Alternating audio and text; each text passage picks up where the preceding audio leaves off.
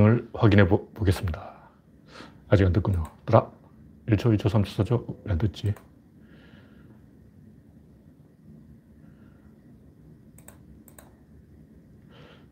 아, 이제 떴습니다.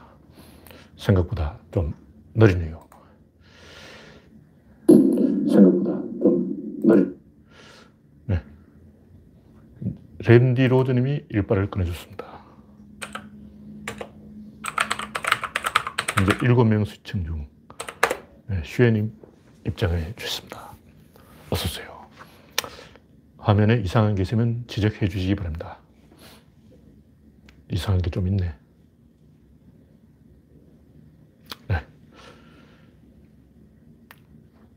그레이스방님, 홍택중님, 이혜성님, 강봉수님이 입장했습니다. 현재 19명. 네.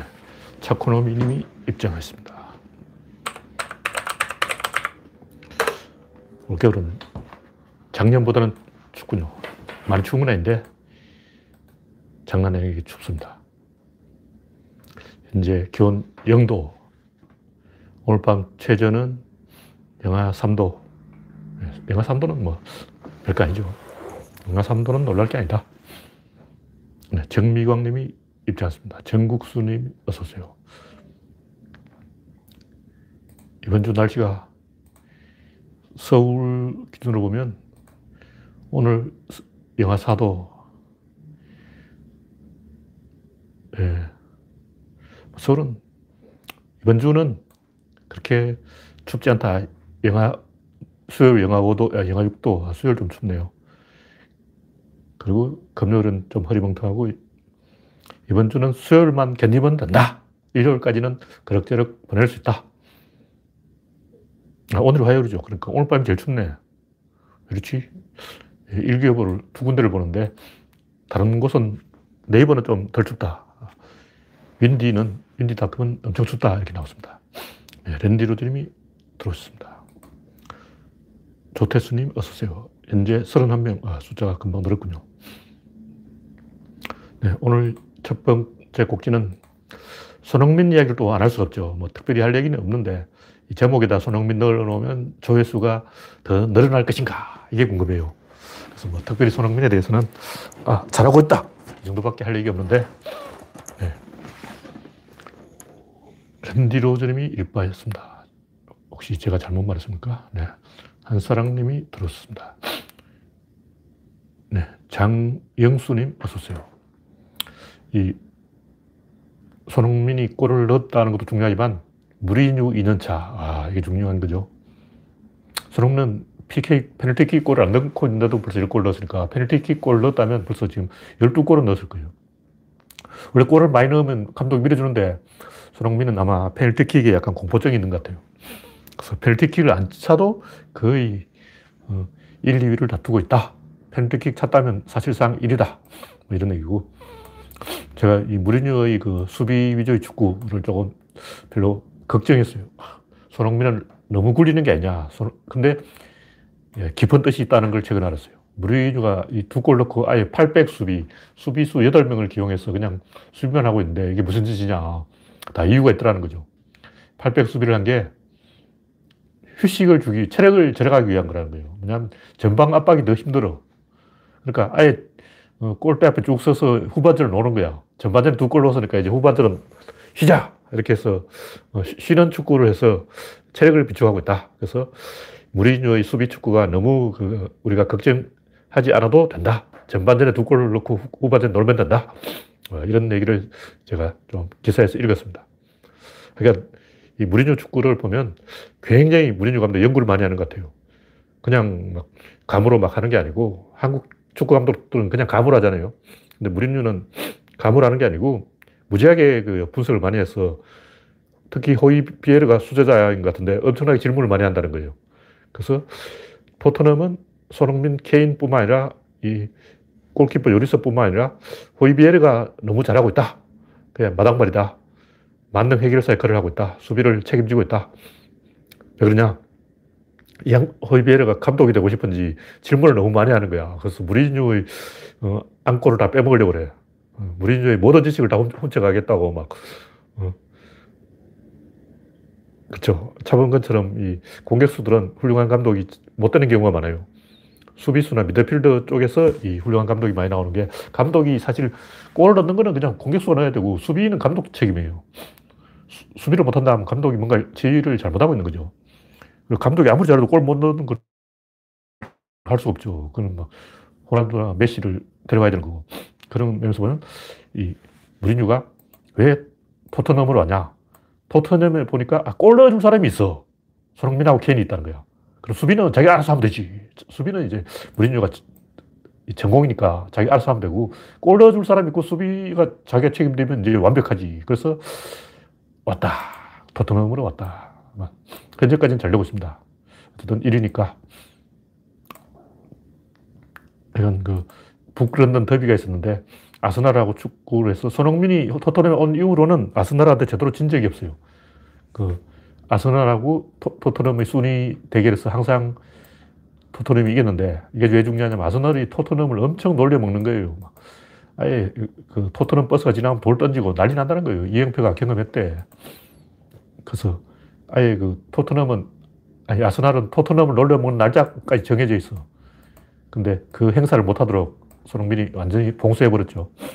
그렇다는 얘기고, 오늘 손흥민 이야기는 이 정도 하고, 다음에 종교 개도 개혁 동참. 이번에 이 전국적으로 그 개혁 가담이 엄청 늘어났죠.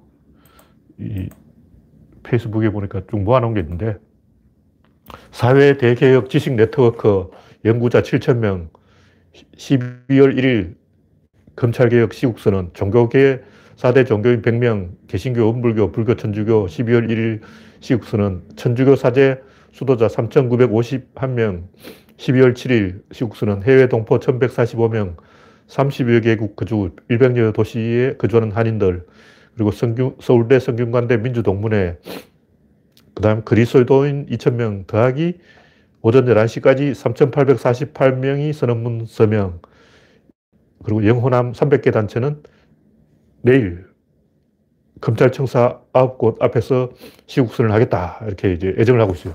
지금 이 시국선언이 본물 터지듯이 나오고 있는데 기레기들이 쫄았을 거예요. 지금 우리는 검찰하고 싸우는 게 아니고 기레기하고 싸우는 거예요. 검찰은 어차피 개혁되지만 기레기는 이, 어, 우리가 가르쳐야 돼. 그냥 개혁한다고 되는 게 아니고 붙잡아 놓고 막 무릎 꿇려놓고 회초리 들고 종아리 때려가면서 가르쳐야 된다고.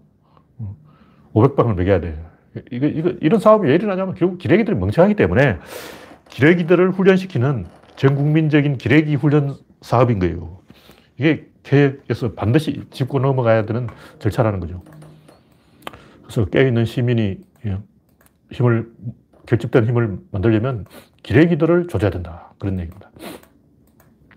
이건 이 악마를 몰아내지 않으면 안 되는데, 페이스북에 또 누가 써놨더만, 반동 세력들은 기본적으로 독서를 안, 해, 안 해요. 책을 안 읽어. 진중권 같은 인간 봐. 책을 안 읽었던 표시가 딱 나오, 나오잖아. 그 사람이 어떤 레토릭을 구사하느냐 보면 그 사람이 알고 있는 것 중에 제일 이 반응이 큰 것, 아, 요거 건드리면 반응이 오겠다. 그걸 건드리는 거예요. 급소로 건드린다고. 근데 진중권이 아는 단어가 뭐냐. 박헌영, 이거밖에 없어. 어. 제가 맥아더를 이 씹는 이유도 맥아더가 그쪽의 급소예요, 급소. 북한 주민 20% 죽였다고 민간인 학살했다고 자랑하고 떠들고 다니는 그런 쓰레기죠. 메, 맥아더는 잘못한 게 한두 개 아니야. 왜 제가 하필 맥아더를 건드리냐면 맥아더에 대해서 우리가 잘 몰라. 얼마나 나쁜 짓을 했는지. 그래서 반응이 제일 큰 부분이 그쪽이다 해서 건드리는 거예요. 근데 진중은 제일 이제 반응이 크다고 생각한 게 박헌영이야. 그거 하나 아는 거지. 와, 이 양반들 독서를 안 해. 그래서 그 페이스북에도 보니까 검찰 사람들이 진짜 무식하다는 거예요. 뭐 삼국지 이런 거 안 읽어봤어, 전부. 그냥 공부, 고시 공부밖에 안 했어. 우리가 일상적으로 다 알고 있는 걸 이 양반들은 모르는 거예요. 독서가 워낙 부족하기 때문에 대중에 대한 불신, 시민에 대한 불신이 있는 거예요. 집단 지성에 대한 불신. 그래서 이러한 상호작용 속에서 대중들이 성숙해 간다는 걸 이해를 못 해. 내가 아니면 안 된다. 우리 검찰이 아니면 안 되지. 목사가 아니면 신도들이 어, 올바른 판단을 못 하지. 이렇게 생각하는 거예요. 왜냐? 목사들 밑에서 아부하는 신도들은 뻔해. 그 띠란 사람들이야. 목사님한테 뭐 알랑방구 끼고, 목사님 막 이러고, 어, 하느님보다 목사님을 더 숭배하는 사람들은 IQ가 떨어지는 사람이에요. 그런 사람만 매일 보고 있으면, 아, 대중들은 IQ가 떨어지는구나. 내가 대, 그충 거짓말을 해도 다 속아 넘어 가네. 어? 내가 막 거짓말을 정성들여 한 것도 아니고 그냥 대충 성의 없이 했는데도 다 속아 넘어 가는 거 보니까 대중들은 머리가 나빠. 그러므로 내가 가르쳐야 되겠어. 이렇게 이제 오만한 폭주를 하는 거죠. 그래서 진중권부터 시작해서 강준만 이런 사람들이 책을 안 읽어, 책을 안 읽어. 만화책도 안 봤어. 독서량이 절대 부족하다. 그래서 이 설득이 안 돼요. 어차피 이 양반은 무식해서 대화가 안 돼. 업참마속도 모를 거야. 어. 우리끼리 하는 얘기지만 업참마속을 모르는 그게 업참마속이야. 업참마속이 뭐라는 정도를 알고 있어야 되는데 네. 다음 곡지는 이 의리 없는 홍정우. 이거 뭐 홍정우 이야기를 하는 게 아니에요. 제가 홍정우한테 뭐 유감 있는 게 아니고 홍정우이 뭐 잘생겼던 것도 아니고 왜 홍정우 이야기를 하냐. 다 이유가 있어요. 홍정우 이 양반 별게 아닌데 그 일본 만화에 보면 하얗게 불태웠어. 그 있지, 있지 않습니까? 권투 만화 옛날에 있었는데 폭풍의 허리케인. 이 마지막 장면 하얗게 불태웠어. 이걸 이야기하는 거예요. 하여튼 홍정욱이 뭐 블로그에다 뭐몇자 찌꺼리 나온 거, 그거는 뭐 뉴스거리도 아닌데 기, 기레기가 그걸 쓰는 것은 아마 홍 씨가 뭐 돈이라도 집어줬겠죠. 얻어먹고 쓰는 거죠. 이걸 기레기들 용어로 빨아준다 그러는데 이게 빨아주는 기사니까 뭐 가치도 없고 홍정욱이가 뭐 열심히 블로그에다가 아, 나 한글도 쓸 줄 알아. 나 일기장 일기도 쓸 줄 알아 하고 막 한 줄 쓰라는 거 봐요. 어떻게 실패가 두렵지 않을 수 있는가? 그럼에도 실패의 두려움을 무릅쓰고 도전을 감행하는 이유는 실패의 공포보다 가지 않은 길에 대한 후회가 더 두렵기 때문이다. 이렇게 써놓고 막, 와, 내가 명문을 썼어. 와, 나도 글 좀 쓴다고 하고 막 오버하고 있는 거야. 부끄러운 줄 알아야지. 심파죠, 심파. 이 어린애들이 엄마한테, 엄마, 나 이거 뭐 자랑하는 거예요. 그 항문기. 어. 프로이드 이론에 하면 이게 항문기야, 항문기. 항문기 뭐냐, 애가 좀 4살 되면 항문기인데 똥 싸놓고 엄마한테 내 똥 쌌다고 자랑하는 거예요. 이게, 이게, 이게 똥 싸놓고 똥 자랑하잖아. 어휴, IQ가 4살이야. 아주 뭐 우리 집 강아지는 3살인데 더 똑똑하더라고. 그냥 말하자면 그렇다는 얘기고. 노무현은 자기소개를 게 아니고 이인재 소개를 한 거예요. 이인재는 안 돼. 이게 정치라고. 마이너스예요. 플러스를 하면 안 돼. 나 이것도 할 수 있어. 이거 안철수가 하는 초딩 행동이. 왜 사람들이 안철수를 초딩이라고 놀릴까? 안철수 서울대 나왔어. 근데 왜 초딩이라고 그럴까, 그러냐고. 그 하는 행동이 딱 그 초딩 행동을 하니까 그런 거예요. 초딩들은 안 물어봤는데도, 엄마, 엄마, 엄마, 오늘 내가 뭐 봤다? 이러고, 엄마, 엄마, 엄마, 오늘 내 학교에서 뭐 했대? 안 물어본 걸 꼭 자기 하는 거예요. 그게 초딩이야. 어. 왜 사람들이 안 초딩, 안 초딩 하겠냐고. 다 이유가 있다고. 안 물어본 얘기를 꼭 해. 부끄러운 줄 알아야지. 그래서 사회를 향해서 말을 걸 때는 공사 구분을 해서 공적인 것을 들고 나와야 되고 그것은 누군가를 쳐야 돼요. 트럼프는 중국을 조져야 된다. 클린턴은 경제다 이제 밥통 들아. 상대방을 쳐내는 거예요. 이게 정치 공식이라고.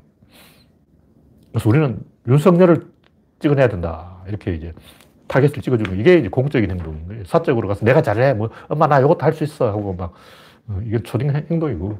그러니까 이 홍정욱이 말한 실패가 두렵지 않을 수 있는가. 이게 아주 IQ 떨어지는 바보 행동입니다.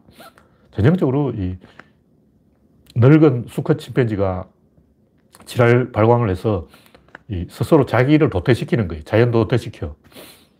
왜냐면 이 소인배의 필보의 용맹이 있고 분자의 용맹이 있는 거예요. 필보의 용맹은 적군 앞에서 과감하게 돌격해서 죽어버리는 거예요. 적군하고 같이 죽어버려요. 끝까지 살아남아서 적을 제압하고 이길 생각을 해야지. 에라 모르겠다. 너 죽고 나 죽고 하고 막 폭탄이 쏟아진데 들어가서 어, 싸우다 죽어버리는 이유가 뭐냐면 두려워서 그런 거예요. 다음 게임이 두려워. 이번 게임은 이겼다 치자. 뭐 천신만고 끝에 이겼어. 그 다음 게임은 또 어떨까? 그 다다음 게임은 또 어떻게 할 거야? 다다음, 다음, 다음, 다음은 또 어떨까? 앞으로 열 번, 스무 번 싸워야 되는데, 그거 어떻게 할 거야? 그러니까 스트레스를 받으니까 안철수처럼 뭐 서울시장 불출마, 아, 아니면 이번에 싸우고 죽어버리자. 그래서 필부의 용맹을 과시하는 것은 IQ가 떨어진 행동이에요. 근데 왜 이게 또 중요하냐면 인간들은 그 안 된다는 거 알면서도 꼭 그 삽질해요. 트럼프처럼. 뭐 그런다고 결과가 바뀌나? 뭐 조지아주 재건배를 하자 뭐 별 개소리를 하고 있는데 자기 자신을 확인 사살하는 거라고. 똥끝을 봐야 돼. 고스톱 용으로 이제 마지막 시범까지 탈탈 털리고 집, 집문서, 반문서 다 털리고 거지 돼야 이 도발을 끊는 거예요. 그래서 경마장에 간 사람들이 마지막 12경기에 다 걸어버려요. 경마장에 가서 돈을 땄다. 20만 원 땄다. 그러면 친구들한테 한통 내려고 얼른 집에 가요. 근데 딱 3만 원 땄다. 3만 원, 요거는 좀 애매한 거야. 3만 원 땄어? 이걸 어디가 자랑할 수도 없고, 이건 술값, 소주값 밖에 안 되죠. 그래서 오늘 갖고 온 미천 10만원 하고 3만원 하고 다 몽땅 12경기 다 걸어버린 거예요. 그래서 이기면 집에 가서 막 온 동네방네 자랑하고 막, 어, 나 100만원 땄어 하고 막, 어, 지면, 에, 다음부터 이제 거지 됐으니까 정마장에 절대로 하지. 타타타! 알아! 그리고 또 옵니다. 그러니까 경마장 마지막 12경기에 올인하는 이유가 뭐냐면 다시는 경마장에 오지 말자. 결심을 하려고 그런 거예요. 근데 또 오죠. 그래서 그런 심리인데, 일단 흥선대원군의 병린양요, 신미 양요, 이게 이긴 거냐고. 이기긴 이겼어. 조선 안에서 조선 사람 다 이긴 줄 알았어요. 그래서 대원군 인기 올라왔어. 흥선대원군 나서니까 막, 어, 청나라도 물리친, 청나라도 못 이긴 프랑스, 청나라도 못 이긴 미국을 뭐, 대원군이 한 방에 조져버렸다는 거 아니야. 하고 막 다 착각해서, 어, 북한도 지금 그러고 있어요. 우리가 미국을 이겼어! 우리 북한이 미국을 이겼어! 이러고 막, 어, 이긴 뭘 이겨. 근데 졌는 걸 이겼다고 착각하는 거 진짜 안 좋은 거예요. 이겨놓고 이겼다 그래야지. 져놓고 이겼다 그러면 그 자손 대대로 후유증이 남습니다. 그러니까 1차 대전 때 독일이 졌는데 독일 사람이 왜 졌는지 이해를 못했어요. 그래서 또 2차 대전이 벌어진 거야. 이기면 확실하게 이기고 지면 확실하게 져버렸는데 애매하게 이 강화라고 그러죠. 강화를 해버리면 굉장히 뒤끝이 안 좋아요. 그래서 일본이 그 원자 폭탄 맞고 항복한 이유가 뭐냐면 어설프게 항복하면 또 전쟁 납니다.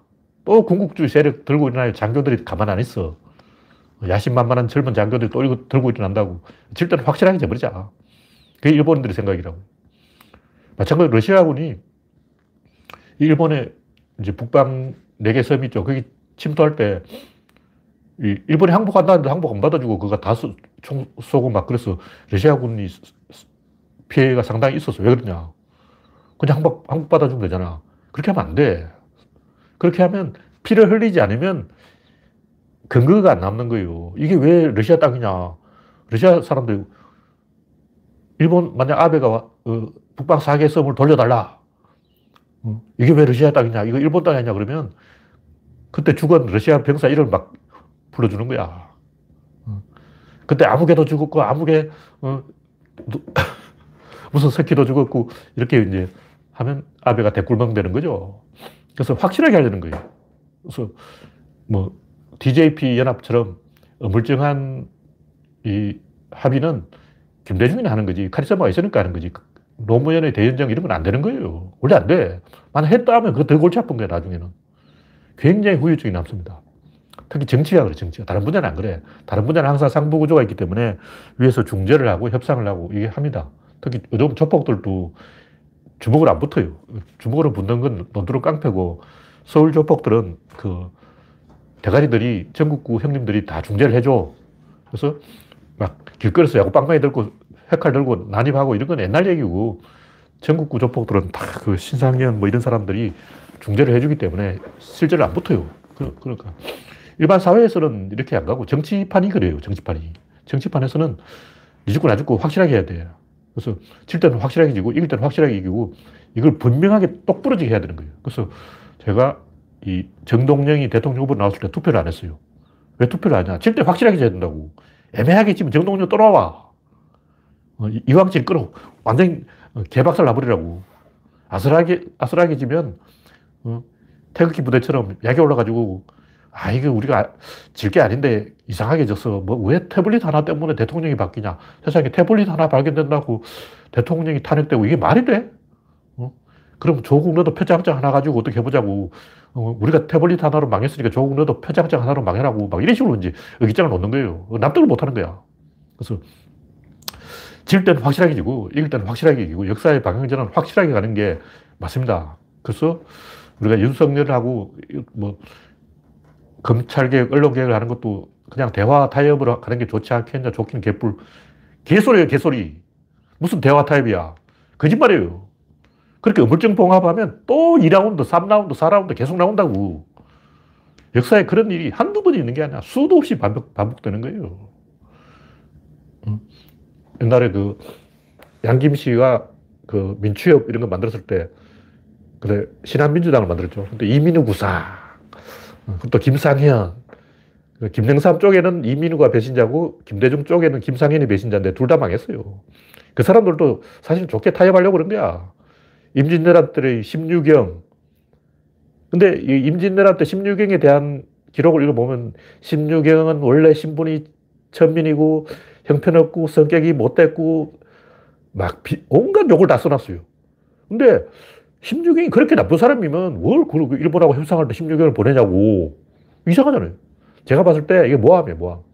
16경이 그렇게 나쁜 사람이 아닌데 중국 사람이 뿔따구가 나서 16경을 엄청 욕해놓은 거야. 저런 저 중간에 그, 그 박쥐 같은 새끼. 근데 16경은 자기가 새치 혀로 어떻게 해보려 그랬어요. 제발 16경이 나쁜 사람이 아니야.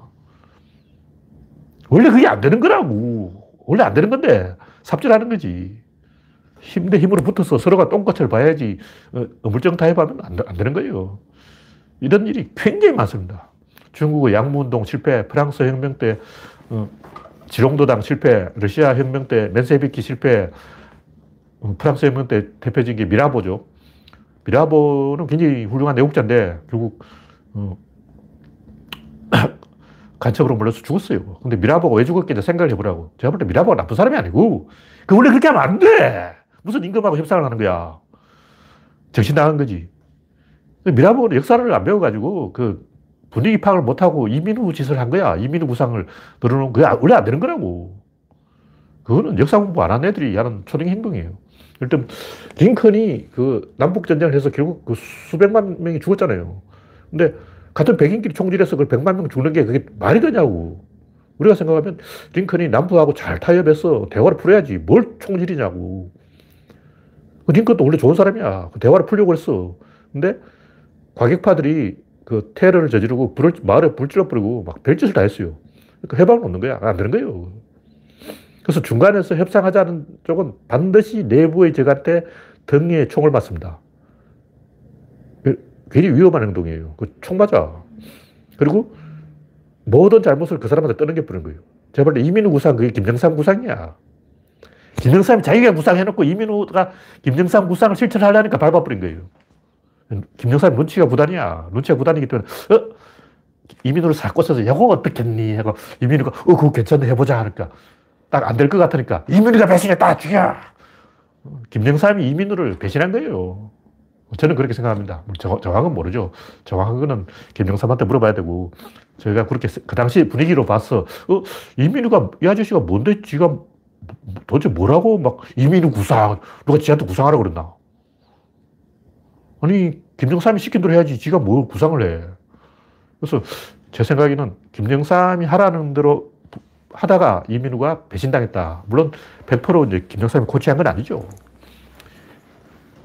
그 김정삼도 이민우를 따라가는 척 하다가 아, 아니다 싶으니까 배신에 밟아버린 거예요.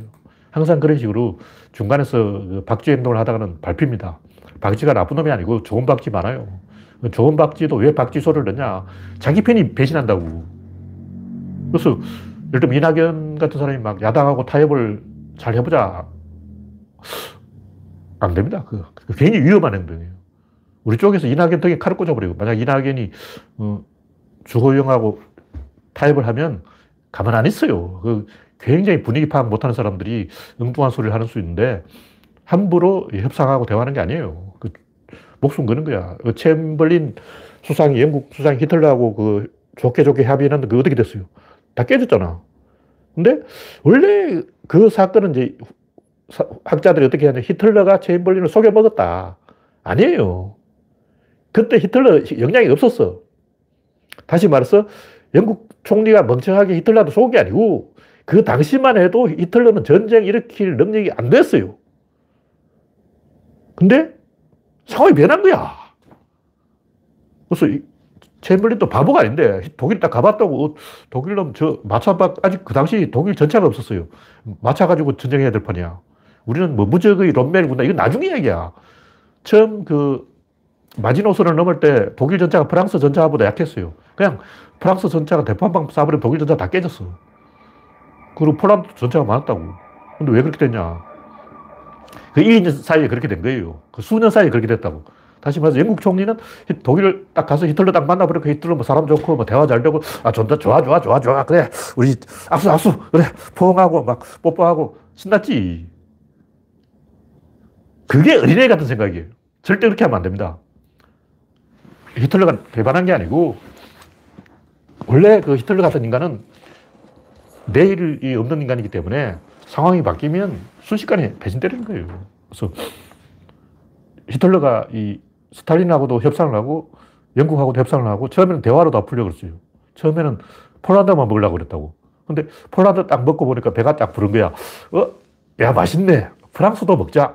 저 처음에는 프랑스를 다 먹으려고 한 게 아니고 그래서 그 프랑스와 영국군 30만이 그 덩케르크에서 철수를 했는데 왜 그러냐면 히틀러가 프랑스를 다 점령하려고 한 게 아니라니까.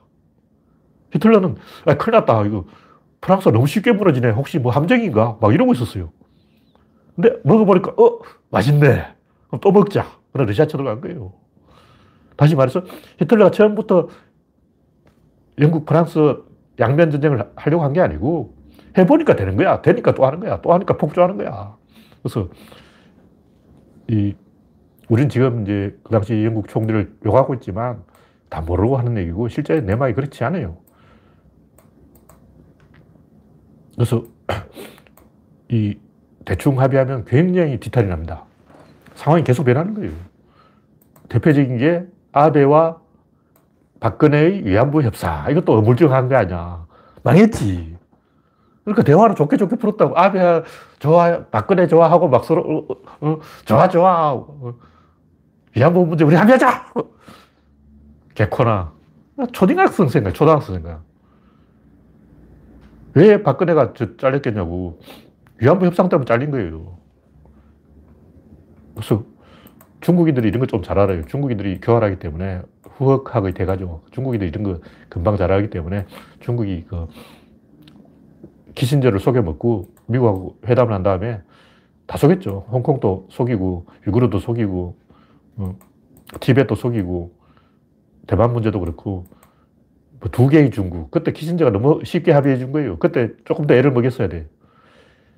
모택동이 얼마나 그 흉악한 인간이냐면 김일성이 전쟁 그만 끝내자고 했는데도 모택동이 3년 더 미국을 괴롭혔어요. 왜냐?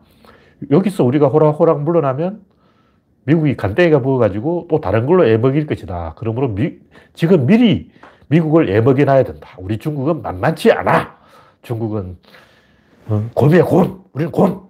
그래서 인명희생을 하면서 괜히 모택동이 전쟁을 3년 더 끌어서 4년짜리 전쟁을 만들어버린 거예요. 모택동 왜 그랬을까? 그 뒷맛이 있다는 걸 아는 거야. 중국인들은 이런 쪽으로 엄청 발달해 있어요. 그래서 이 미련한 고민척 해서 그 미국하고 협상을 중국에 유리하도록 두 개의 중국 문제, 위구르 문제, 홍콩 문제 모든 것을 중국에 유리하게 싹 해버린 거예요. 고수도지. 키신저가 당한 거야. 트럼프가 뒤늦게 정신 차렸지. 아, 중국인 믿으면 안 된다. 중국 사람 믿는 것은 어리석은 짓이다. 이걸 이제 뒤늦게 눈치챘는데, 이, 하여튼, 김일성이 모택동 한테 엄청 그 후달려서 개고생을 했어요. 김일성은 전쟁 그만 끝내자 했는데, 모택동은 아니야, 네가 몰라서 그런데 미국은 어, 애를 먹여놔야 돼. 된통 애를 먹여야 된다고. 모택동 아는 거예요.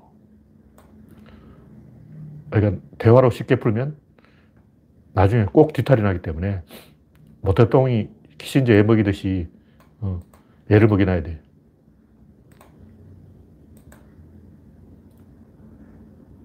완전히 그 탈진할 때까지 가야 됩니다. 그래야 세상이 변하는 거예요. 네. 다음 곡지는 국힘당이 사과할 이유는 없다. 뭐 이것도 별 우리가 남이가 이게 어떤 정치의 본질이에요. 정치는 간단해요. 1 더하기 1은 2야. 쪽수를 만들면 돼. 근데 이제 장기전을 하는 게 문제죠. 이기는 건 굉장히 쉬워. 근데 그 다음 게임을 어쩔 거냐고. 일단 이명박 당선시키면 이길 것 같은데 이명박을 밀자. 근데 이명박이 언제부터 야당이었냐고. 이명박 원래 정치인도 아니야. 외부인이지. 이런 인간 데려와서 어, 국힘당에, 그 당시 한나라당이죠. 한나라당이 좋을 게 뭐냐고. 어렵더라도 이해창으로 한 번 더 밀어야 맞아요. 그게 정통 노선이고, 이명박은 꼼수죠. 이명박으로 안 되니까 또 박근혜로. 이것도 박근혜가 언제부터 그, 어, 야당이었냐고. 박근혜는 아무것도 동네 아줌마 아니야. 길거리에서 호빵 팔고 막 그런 거 할 아줌마를 데리다가 대통령 청와대에 앉혀놓고 뭐 이런 꼼수를 쓰니까 완전히 이제 뿌리가 썩어버렸죠. 그 한나라당의 정통성이 완전히 망해버린 거예요. 당명만 계속 바뀌고. 그래서 이기는 게 중요한 게 아니고 뒷탈을, 뒷감당을 누가 할 거냐. 뭐 이런 얘기죠. 그러니까 제가 얘기하는 거는 원래 이 선진국 한 번 되면 이게 후진국은 잘안 떨어집니다. 지금까지 선진국에서 후진국으로 떨어진 나라 없어요. 이런 것은 문명 단위로 사고를 해야지 그냥 뭐 어떤 정책 이런 거 가지고 뭐 베네수엘라 된다 그러고 막 파퓰리즘이 어떻고 이런 거 다 개소리예요. 그 정치의 기본은 전략이고 전략은 첫 게임을 져주고 두 번째, 세 번째 게임을 이기는 건데 첫 번째는 우리가 일본한테 한번 져줬으니까 한일 외교 협상 때 어, 국가 박정희가 일본에 져주었기 때문에 이제는 밟아줄 때가 됐죠. 아무튼 이 이야기의 결론은 정치라는 게 그냥 어떤 정책에 따라서 이렇게 쉽게 쉽게 바뀌는 게 아니, 아니고 한번 어, 관성이 걸리면 계속 가는, 가는 거라 뭐 그런 얘기예요. 너무 긴 이야기라서 제가 이게 다시 읽어보고 이야기도 까먹었어요. 생각이 잘 안 나네요. 네, 이 정도로 하고 다음 곡지를 이야기하겠습니다. 조두순 영웅 만들기 곤란. 아, 국힘당 이야기 제가 좀 더 하면, 이 국힘당이 뭘 잘못해서 그런 게 아니고, 재수가 없어서 그렇다는 거예요. 그러니까 지금 김종인은 뭐 사과를 하겠다 그러는데, 김종인이 사과를 한다는 얘기 뭐냐, 국힘당 의원들이 민경욱이 막말해서 지지율 떨어졌다. 굉장히 멍청한 생각이야. 사람 좀 생각해 보라고. 엘리트 당이 어느 당, 민주당이죠. 그러면 이 일배당이 어디냐? 국힘당이죠. 그 일배는 원래 막말하는 집단이죠. 그 막말하는 집단이 막말했는데 뭐가 지지율이 떨어져? 뭘 사과해? 김종인은 자기가 엘리트 출신이기 때문에 자기 할배가 그 옛날부터 어, 훌륭한 사람이라서 부잣집 외동아들로 어, 귀공자로 자라서 자기가 귀공, 귀, 귀공자니까 어, 국힘당은 엘리트 당이다. 엘리트는 말을 점잖게 해야 된다. 이런 망상에 빠져 있는데 엘리트 당은 민주당이고 국힘당은 민주, 엘리트 당이 아니에요. 엘리트 당이 아닌데 무슨 어, 말 가지고 사과를 해. 국힘당은 그냥 힘으로 조지는 당명이 잘 나타나죠. 힘. 주먹으로 하는 게 국힘당이야. 이승만 때부터 뭐 깡패 뭐 이런 거 있잖아. 깡패당이 무슨 어, 말 가지고 뭐 사과를 해. 그러니까 국힘당이 이 막말을 해서 지지율이 떨어진 게 아니고 지지율이 떨어진 진짜 이유는 대한민국이 너무 잘 나가서 그런 거예요. 국힘당 일본에 줄대는데 일본이 망해서 그렇다고. 그 일본이 망한 거 아베 때문인지 국힘당 때문이냐. 국힘은 잘못한 한 개도 없어요. 국힘당이 잘못한 게 아니라 대한민국이 잘 된 것이다. 민주당이 줄을 잘 섰다. 그럼 왜 국힘당은 모양 요건이 되냐? 조갑제 때문이야. 조갑제가 어, 계속 친일을 미워하다가 국힘당이 친일당이 되버린데 국힘당 당 강령이 우리는 친일당이다 이렇게 설하냐고 아니잖아. 국힘당은 친일당이 아닌 거예요. 근데 조갑제가 너희는 친일이야, 친일이야, 친일이야 하고 하고 세뇌를 만들어버렸어. 그래서 체면수를 걸려서 조갑제 체면수를 넘어가서 아, 우리는 친일파구나 하고 착각해버린 거야. 그래서 특히 우리 쪽에서 너희들은 친일파야 하고 하니까 아, 우린 친일파구나 하고 자기 스스로 친일파 정체성을 만들어버렸어. 그래서 이거 조갑제가 속여먹은 거예요.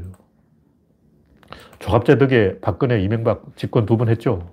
조갑제 덕을 봤으니까 이제 청구서가 날아오는 거죠.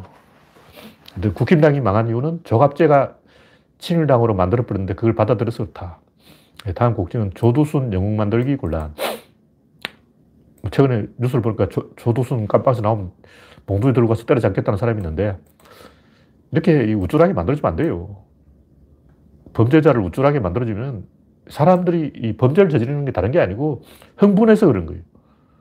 그러니까 우리는 저 사람이 범죄를 저질렀다. 왜 범죄를 저질지? 저 사람 악한 사람이다. 악이 머릿속에 이만큼 98%가 어, 악이네. 어, 순도 98%, 99%짜리 악이네. 막 이렇게 악이 꽉 차 있는 게 아니고 흥분하니까 나쁜 짓을 하는 거예요. 왜 흥분했냐? 제일 첫 번째는 한 번 했던 짓을 반복합니다. 지난번에 요 상황에서 주먹이 날아갔다 하면 다음에 그 상황이 오면 자기도 모르게 주먹이 날아가요. 그 강아지 행동을 관찰해 보면 강아지는 어떤 행동을 하면 꼭 그걸 반복해요. 어, 강아지가 왜 요 문턱을 안 넘어갈까? 지금까지 넘어간 적이 없기 때문에. 강아지가 왜 짖을까? 지난번에 짖었기 때문에. 강아지가 왜 똥을 쌀까? 지난번에 똥을 쌌기 때문에. 강아지는 무조건 했던 행동을 반복하는 거예요. 인간도 비슷해. 강아지나 인간이나 거기서 거기야. 그래서 흥분하게 만들면 안 됩니다. 인간은 선악의 동물이 아니라 그냥 흥분하거나 흥분하지 않거나 둘 중에 하나예요. 그리고 하거나 행동하지 않거나 행동하거나 행동하지 않거나 행동하면 그걸 또 해요. 단순한 동물이에요.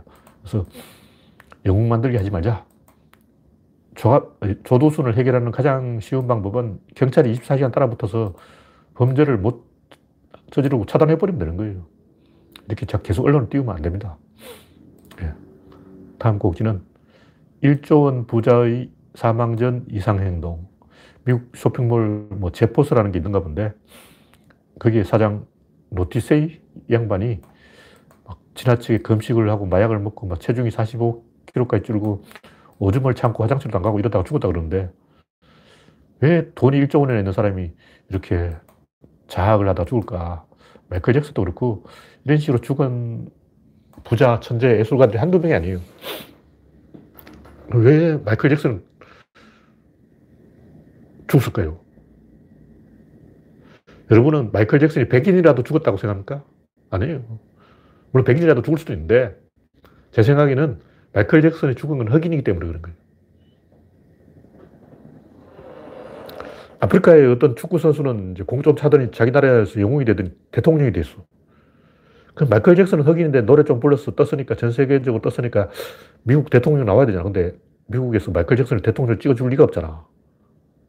그럼 마이클 잭슨 내가 아프리카에서 태어났으면 지금 대통령인데 말이야. 가봉 뭐 이런 데 가서 태어났으면 내가 지금 대통령이라고. 근데 미국에서 태어난 바람에 지금 대통령도 아니고 이거 뭐냐고. 흑인이 이 정도 했으면 대통령 돼야지. 근데 왜 나를 대통령 안 시켜주냐고. 목표가 없는 거예요. 그래서 마이클 잭슨이 죽은 이유는 흑인으로서 정체성의 딜레마. 다시 말해서 마이클 잭슨이 만약 백인이라면 백인 엘리트 사회에서 인정을 받는 거예요. 백인 엘리트들이 밥 딜런 대단해 노벨상 받아 밥 딜런이 마이클 잭슨처럼 죽지는 않, 잖아요 백인 엘리트 천재들이 인정을 해주는 거예요. 당신은 노벨상을 받으시오. 노벨 문학상. 어. 가, 수가 노래 불러서 노벨 문학상 받고 뭐 이런 게 어딨어. 근데 마이클 잭슨이 아무리 노래 곡을 잘 만들었다고 노벨 문학상 줄 거야 안 줘. 흑인이기 때문에 백인 주류 사회로 들어갈 수가 없는 거예요. 한계가 있는 거야. 아, 나는 여기까지. 난 여기에 천장이 딱 걸렸어요. 요 이상 올라가면 안 돼. 고졸은 여기까지. 노무현은 너는 고졸이니까 여기까지 올라가. 더 이상 엄두도 내지 마. 쳐다보지도 마. 마이클 잭슨 너는 흑인이니까 여기까지만 생각해. 딱 선을 꺼버린 거예요. 그게 마이클 잭슨을 죽인 거야. 그러니까 인간은 항상 위를 쳐다보고 더 높은 세계를 바라보고 조금 더 위로 올라가려고 해야지 그 올라갈 목표가 없으면 죽는 거예요. 그래서 제가 볼 때 일조 부자가 죽은 이유는 더 이상 뭘 해야 될지 모르겠다. 스티브 잡스는 안 죽었어요. 암 걸려 죽었지만 자살을 안 했다고. 왜냐? 목표가 있어. 다음 단계 있어. 일론 머스크 그 양반도 안 죽어. 저 양반 또 다음 단계 있어. 빌 게이츠는 시골에 가서 막 봉사활동으로 재미냈어. 안 죽어. 그 같은 패거리가 있는 거야. 빌 게이츠의 패거리, 어, 일론 머스크 사단, 스티브 잡스 군단, 이런 게 있다고. 마, 이클 잭슨 군단, 없어. 마이클 잭슨 따라다니는 하인이 40명인데, 가방들이가 40명이야. 비행기 타고 막 40명 따라다니는 거야. 근데 그 중에 엘리트 없어. 그러니까, 일론 머스크 군단은 엘리트가 있는 거예요. 초 엘리트가 있다고. 천재들이 있다고. 천재만 해도, 어, 일론 머스크가 뭐야 하면 30명이 딱 모이는 거예요. 스티브 잡스가 뭐야 하면 전 세계 천재 50명이 비행기 타고 오는 거예요. 마이클 잭슨이 뭐야 하면 막 흑인 하인들이 50명 와. 되겠냐고. 그러니까 마이클 잭슨도 대통령이 되고 싶은 거야. 어? 뭐야 하면 야 뭐야 봐 뭐야 봐 뭐야 봐 하면 어?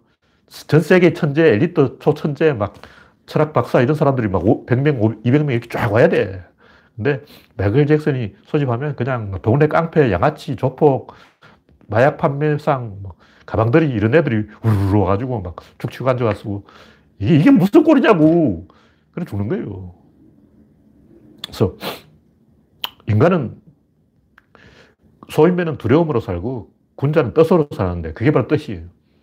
다시 말해서 뜻을 이룬다는 것은 뭐 해봐 하면 우리나라의 엘리트 수십 명이 딱 모일 수 있어야 돼. 근데 이 진중군 같은 인간들이 이제 초를 치는 거예요. 어, 노무현 너 고졸인데 고졸이 뭐 소집한다고 어, 누가 가냐 아무도 안 가. 이런 식으로 계속 옆에서 방해를 하는 거예요. 그 노무현 그 봉화마을 생가 이런 걸 보면 그 천재가 만든 집이에요. 무슨 말이냐면 노무현이 모여 모인다고 진짜로. 근데 그 집을 지은 사람도 천재고 그런 사람들이 그 주변에 많아요. 그 노무현 주변은 제가 볼 때 우리나라에서 머리 좋은 사람 한 30명이 모여. 노무현 대통령이 모여봐 하면 뭐 우리나라에서 IQ로 1등부터 한 30명이 모이는데 그 중에 서울대 출신은 아마 없을 거야. 그런 거죠. 그게 본질이라고. 뭐 자랑스러운 설레인 1위, 윤석열, 이게 무슨 얘기예요? 그게 그런 얘기라고. 노무현 같은 고졸은 아무리 훌륭한 업적을 쌓고 정치를 잘해도 모여봐! 하면 아무도 안 모입니다. 서울대만 안 모여요. 다른 데는 와. 그게 우리나라의 썩은 기득권의 속성이라는 거죠. 그래서 일론 머스크나 스티브 잡스 같은 빌 게이츠 같은 사람들은 언제든지 그 전 세계 천재들을 소집할 수 있는 그런 역량이 있어요. 근데 이재용이 오라 하면 아무도 안 와. 정근선은 오히려 몇 명 올 거야. 딱 보면 거기서 인간 승부가 나는 거예요. 네, 이 정도로 이야기하고.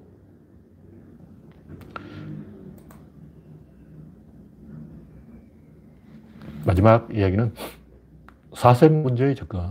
이건 심심하신 분은 이거 수학 어려운 이야기니까 구조론 회원 중에도 연구하시는 분이 있는데 제가 옛날부터 이 수학의 난 문제가 다 어려운데 사생 문제가 하나 쉬운 것 같아요. 너무 쉬운 것 같은데 왜 이걸 못 풀지? 간단한 거 아니야. 어. 뭐 검색해보면 다 나오는 얘기지만 지도책에 색깔 4개로 다 칠할 수 있어요. 근데 바다도 칠할 수 있고 호수도 칠할 수 있어. 근데 문제는 수학자들이 이거 위상수학인데 아주 간단한 거 아니야. 근데 이걸 왜 정명을 못해가지고 쩔쩔 매고 있는지 저야 뭐 수학자 아니니까 그렇다 치고 구조론의 차원 개념으로 굉장히 쉬운 거예요. 저도 결론만 말하겠어요. 다 이야기하면 끝이 없고 책을 10권을 써야 돼요. 결론만 이야기하면 세상의 모든 도형은 삼각형이야. 왜? 이건 이제 1차원 선인데 왜 1차원이냐면 A와 B 사이를 한 개가 연결하기 때문에 그럼 이제 이렇게 두 개로 연결하면 이게 이제 면이 되는 거예요. 이걸, 가지고 이야기하는 건데 얼마나 쉬워. 근데 중요한 것은 면도 선이라는 거예요. 선을 이렇게 이렇게 쭉쭉 그 보일러 바닥에 깔듯이 보일러 호스 깔듯이 이렇게 깔잖아요. 그럼 그게 면이야. 그럼 그걸 다시 쌓으면 그 layer를 층을 쌓으면 그게 입체예요. 그래서 인간의 인체 장기도 layer로 돼 있어요. 우리가 생각하는 인간 몸은 입체니까 이렇게 덩어리로 돼 있지 않을까 아니에요. 덩어리가 아니야. 이게 자세히 살펴보면 이게 얇은 면이에요. 그러니까 인간의 신체라는 것은 얇은 천을 계속 쌓아놓은 그러니까 이런 막대에다가 천을 막 감아놓은 거야. 그게 이 팔다리고, 이 피부, 피부도 하나의 천이에요. 안에 혈관, 안에 계속 이 청이 켜켜이 쌓여 있는데, 입체를 만든다는 게 우리가 생각하면 막 덩어리로 막 쭈글러가지고 이렇게 해가지고 막 진흙을 붙이고 막 이래서 하나님 만들었다고 생각하는데, 하나님 그렇게 안 만들어요. 하나님 인간을 어떻게 만들었냐? 청을 쌓아서 만들었습니다. 그래서 이 붕대 같은 걸로 막 막대기를 갖다 놓고 계속 이렇게 감아서 형태를 만드는 거예요. 그래서 인간의 신체는 청이다. 그 청은 면이고 면은 선을 이렇게 꼬아놓은 게 그렇게 결국은 다 선이라는 거죠. 이 우주는 선이에요. 그래서 선이 꼭지점 세개 있으면 이렇게 각인데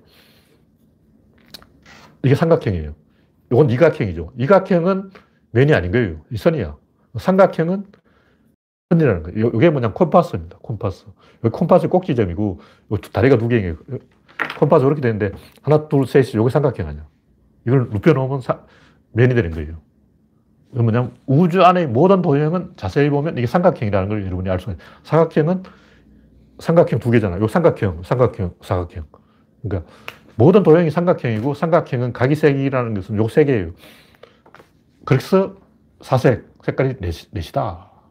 그럼 이 얘기는 뭐냐면 입체는 뭐냐? 입체는 사면체를 쌓아놓은 거예요. 그래서 정육면체를 우리는 입체라고 생각하는데 정육면체를 칼로 잘라보면 사면체가 다섯 개 나옵니다. 뭐 잘라보지. 직접 정면체 갖다 놓고 무라도 갖다 놓고 썰어봐. 어, 사면체가 다섯 개 나온다는 걸 알 수 있어요. 그래서 이 우주 안에 모든 것은 삼각형으로 되어 있고 삼각형의 집합이 도형이고 모든 도형은 결국 삼각형으로 환원될 수가 있어요. 그냥 형태를 위상동형이기 때문에 형태를 꼬아놓은 것인데 그놈이 그놈이다. 어. 일단 원도 삼각형이에요. 우리가 생각하면 이 원이 이, 뭐 각이 없네? 아니요. 각이 있어요. 어, 요 콤, 파스를 그린 꼭지점이 있는 거야. 한 개, 두 개, 다음에 콤파스를 틀었으니까 세 개죠. 그래서 원도 삼각형이다. 그래서 삼각형은 이렇게 되기 때문에 요 내부가 있어요. 닫혀 있다는 거죠. 그래서 각이 한 개, 두 개, 세 개 하고 안에 닫혀있기까지 색깔이 네 개가 되는데 뭐 사색 문제를 증명하는 건 굉장히 간단해요. 위상동형으로 보고 이 모든 도형이 결국 사각, 삼각형의 집합이라는 것을 이해하면 됩니다. 그걸 증명하면 돼요. 그러니까 어떤 형태든 그것을 풀어서 삼각형으로 바꿀 수가 있어요. 뭐 그렇다는 얘기고. 구조로는 차원은 좀 다른데, 아까 얘기했듯이 차원이라는 게 A와 B를, A, B를 연결하는 선이 몇 개냐. 이게 두 개가 면이고, 한 개가 선인 거예요. 이런 식으로 차원이 가는 건데, 그럼 A와 B 사이에는 세 개가 있어요. 세 개가 있으면 우주 안에 모든 지점을 연결할 수 있다. 근데, 근데 A와 B는 왜 빼냐? A 끼워주면 이제 0차원이 나오는 거고, B를 끼워주면 4차원이 나오는 거예요. 차원은 전부 다섯 개밖에 없어요. A와 B, 그리고 그 사이에 세 개. 근데 그 아인슈타인은 이걸 왜 시간이라 그러나? 시간이 아니에요. 그냥 그렇게 말을 한 거야. 시간으로 해도 계산이 맞다, 이런 얘기. 일단, 부탄가스의 그 껍데기 빈 통은 입체겠죠. 그럼 안에 있는 가스는 뭐냐? 밀도예 밀도. 밀도는 어떻게 측정하냐? 가, 스를 불 붙여놓고 기, 시간을 재봐.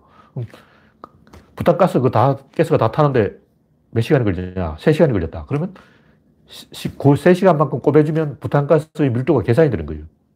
용수철, 용수철을 누르면 쭉 돌아다니는 거죠. 용수철 껍데기는 뽑히고, 이 누르는 시간, 1초, 2초, 3초, 4초, 5초, 6초, 요게, 요만큼 밀도라는 거죠. 그러니까, 그 밀도를 설명하는 거고, 밀도를 시간으로 설명, 대체할 수 있다. 이런 얘기지. 밀도는 밀도고, 시간 시간이고, 그거 다른 거예요. 그래서, 이, 외부에 관측자가 있다고 치고, 외부 관측자를 시, 개입을 시간으로 설명해서 외부 관측자를 개입시켜서 밀도를 측정할 수 있다. 이걸 아인슈타인이 4차원의 시간이다. 이렇게 말한 거예요. 그 하나의 설명법이에요. 그래서 부탄가스가 통에 가스가 차 있는 것은 밀도고 껍데기는 입체고 이런 식으로 이제 차원을 쭉쭉쭉 하면 차원이 다섯 개라는 것을 어떤 우주 안에 두 지점을 연결하는 것은 세 개밖에 없어요. 근데 그 관측자도 차원 대상에 포함되기 때문에 이게 무슨 얘기냐면 여기 어떤 물체가 있는데 이 물체가 정지해 있으면 인간이 이 두루 관찰을 할 수 있는데 이게 물체가 움직이면 관측자 따라가 움직여야 돼요. 이게 움직이면 이거 따라 관측자 같이 나란히 뛰어가야 돼. 막 뛰어가야 돼. 어. 달리는 말을 관측하려면 자기, 나도 막 뛰어야 돼. 그럼 어떻게 되냐. 그, 이, 여기서 뛰는 차원만큼 밖으로 빠져버리는 거예요. 그 차원이 줄어버려요. 아까 이 차원은 원래 다섯 개가 있는데 이게 움직이면 그 중에 몇 차원 빠져버려서 안 보이는 거예요. 그럼 어디 갔냐? 그건 관측자와 나, 그 관측 대상의 관계 속에 숨어 있는 거예요. 다시 말해서 차원이 다섯 개 있는데 움직이고 있으면 한 개로 보이는 거예요. 일단 화살이 그냥 있으면 화살로 보이는데 이게 휙 날아가 버리면 입체가 안 보이죠. 선밖에 안 보여. 아, 문명 입체했는데 슉! 선만 보인다는 거. 나머지 어디 갔냐? 나머지는 나와 화살의 관계에 숨어 있다는 거죠. 움직이는 것을 측정할 때는 그 움직임에 의해서 그 대상의 차원 일부가 밖으로 빠져나와 버리는 거예요. 그럼 그, 그럼 어디 갔을까? 그는 바로 관측자라는 거죠. 그래서 그냥 관측자가 1이고 나머지 관측 대상이 4시고 합쳐서 5이다. 뭐 그런 얘기죠. 그래서 정지해 있는 것은 그 내부까지 차원이 다섯 개 있는데 움직이는 것은 거기서 몇 개가 밖으로 빠져나와 버리기 때문에 각 선, 점 이런 식으로 차원이 몇 개 사라져 버려요. 그건 관측자 속에 숨어 있습니다.